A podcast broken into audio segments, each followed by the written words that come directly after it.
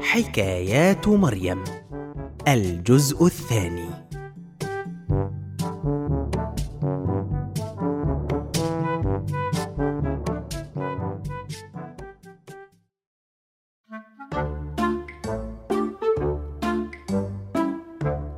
حينما شاهدت والدتها وجهها محمرا هكذا وعينيها تجولان في كل حوائط الصالة. عرفت أن مريم تفكر في توجيه سؤال لأمها ولكنها خجلة منها. يبدو أن السؤال سيحتاج مجهودا كبيرا من الأم هذه المرة لإجابته. دعونا نرى. عيون مريم أين تنظر؟ عيون مريم أين تنظر؟ لا تنظر إلى أي مكان أنظر إلى الحائط وهل تكتشفين لونه لأول مرة؟ لا وهل تكتشفين لوني أنا أيضا لأول مرة؟ لونك أنت؟ لماذا؟ لماذا؟ أنت تنظرين إلى الحائط ثم لي بسرعة اسألي بسرعة لا تخبئي نفسك أنا سعيدة جدا بكل أسئلتك. كنت أريد أن أسألك بعض الأسئلة. عن عن عن ماذا؟ عن الله. ولماذا أنت مترددة هكذا؟ الله نفسه يحب تلك الأسئلة. طالما تسألينها بهدف العلم وزيادة المعرفة ويمنحك الثواب عليها. حقا؟ اذا فسأسأل كل الأسئلة التي خبأتها في الكشكول. يا إلهي! كل هذه الأسئلة عن الله فقط؟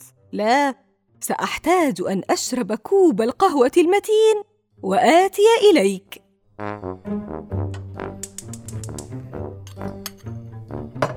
ها اسألي يا حبيبة أمك. يا أمي هل الله إنسان مثلنا؟ شكله كشكلنا وأوصافه كأوصافنا؟ لا يا حبيبتي نحن نؤمن أن الله هو خالقنا ونحن المخلوقون وصفات الخالق تختلف تماما عن صفات المخلوق. مثلا إذا قام شخص ما بطرق هذا الباب الشخص الذي يطرق الباب صفاته تختلف تماما عن المطروق الذي هو الباب. ومهما حاولنا التقريب بين الإنسان والباب فلن نستطيع لأن صفات الباب لا تتشابه ابدا مع صفات الإنسان. ولو سألتك يا مريم من صنع جهاز الحاسوب ذلك هناك؟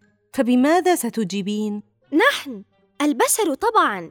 إذا كان للحاسوب عقل هل يمكن أن يعتقد أن الذي صنعه أي الإنسان مكون من نفس مكوناته؟ هذا خيال غير صحيح لأن الذي صنع الحاسوب مكون من مكونات مختلفة تماما. فالإنسان في هذه الحالة ليس كمثله شيء. تخيلي هذا الإنسان والحاسوب. ولله المثل الأعلى. كذلك الله خالق هذا الكون. من غير المنطقي أن نفكر أنه يشبهنا نحن البشر ونحن واحد من مخلوقاته التي لا تعد ولا تحصى. حسنا الله خالقنا. فمن خلق الله يا أمي؟ المخلوق هو من يتم خلقه وصنعه. لكن الله الخالق ليس مخلوقا حتى يصنعه أحد. وإذا كان له خالق اذا فهو مخلوق. هل يعقل أن يكون الإله خالقا ومخلوقا بذات الوقت؟ إذا سألتك من خبز هذا الخبز ماذا ستقولين؟ الخباز. عظيم. فهل يعقل أن أسألك فمن خبز الخباز؟ لا لا يعقل ابدا أن يكون الخباز مخبوزا. وإلا لكان رغيفا نأكله. حسنا يا أمي فقبل خلق الدنيا وخلق الناس أين كان الله؟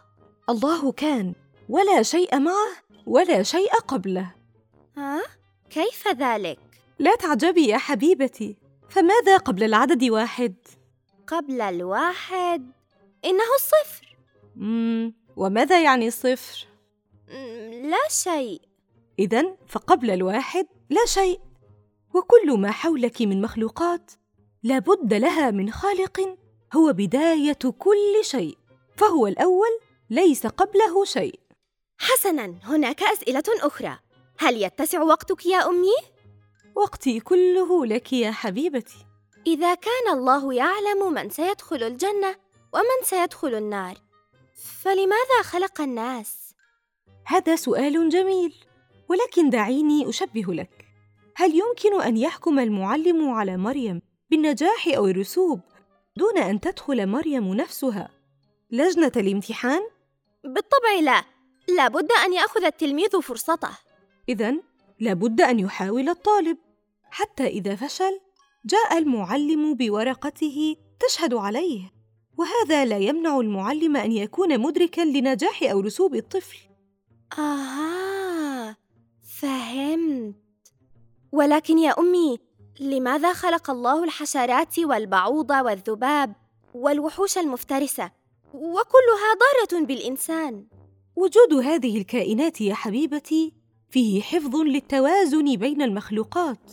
فمثلا الثعلب يصيد القنفذ فيأكله والقنفذ يصيد الأفعى فيأكلها والأفعى تصيد العصفور لتأكله. والعصفور يصيد الجراد فيأكله وهذا يحفظ الأنواع ويبقيها. كما أن تلك الحيوانات يستفاد من جلودها وعظامها وشعرها. الحياة ليست بشرا فقط يا حبيبتي. آخر سؤال يا أمي. ماذا نستفيد من الإيمان بالله في حياتنا؟ مريم يا حبيبتي الله هو مصدر كل المحبة والرحمة والحكمة. وهو مصدر كل الجمال الذي نعيشه ونشعر به. فكما أن الشمس هي مصدر الضوء الذي نبصر من خلاله في النهار كذلك فإن الله هو مصدر كل الصفات الطيبة التي تجعلنا سعداء مستشعرين بقيمة الحياة السوية. الحب الذي أشعر به تجاهك أنت هو الحب الذي منحني الله إياه. ونحن نعلم أن الله رؤوف رحيم. وعندما نقترب منه فإننا نشعر بمحبة الله ورحمته بطريقة خاصة جدا وهي الطريقة الأكثر قوة. أنت تعلمين أنني أحبك. أليس كذلك؟ بالتأكيد يا أمي. فكيف عرفت ذلك؟ آه، أنت تهتمين بي وتشعرين بما يحزنني وما يسعدني. هذا الاهتمام بك الذي يؤكد محبتنا لك. شبيه بمعرفتنا بمحبة الله لنا. ورحمته بنا من خلال حفظه لنا. وعندما نقترب منه فإننا نستطيع أن نشعر بمحبته بطريقة خاصة وحقيقية جدا. والآن هل تجدين يا بنيتي في كلامي إجابات لأسئلتك الجميلة؟ أظن أنني أفهم كل ما تقولينه يا أمي. أنا أحبك جدا. وأنا أيضا يا صغيرتي الجميلة. لا تكفي عن الأسئلة طيلة حياتك. حتى تقتنعي وتصلي إلى اليقين ويرتاح قلبك. اتفقنا؟ اتفقنا يا أمي. حكايات مريم. قام بأداء الأدوار. إكرام الأنصاري. سلمى عزت. هاجر عاصم. هندسة صوتية. أسماء راشد. سيناريو وحوار وإخراج.